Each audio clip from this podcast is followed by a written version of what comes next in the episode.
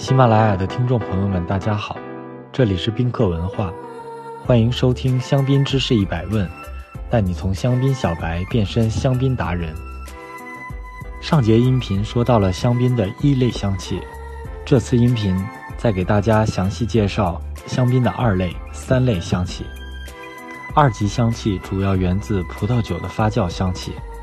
在传统的香槟酿造工艺中，香槟的第一次发酵多在不锈钢桶中进行，比较少用橡木桶，或者只用旧橡木桶。而近年来，香槟过桶成为一个新的酿造趋势，但香槟多追求清新和清爽的风格，因此木桶的香气并不明显。在酒精发酵结束后，多数酒庄会选择进行苹果酸乳酸发酵，以得到更圆润的口感。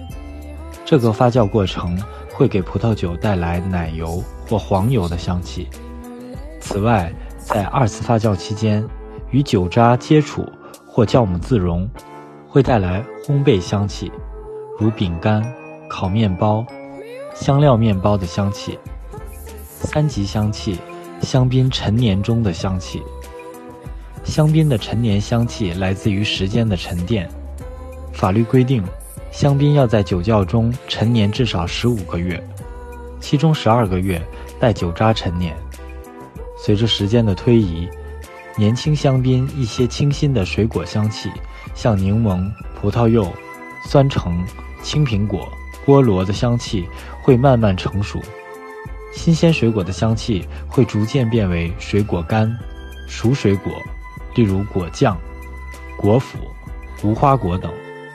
陈年一段时间后，还会慢慢出现烘焙的香气，如烤面包、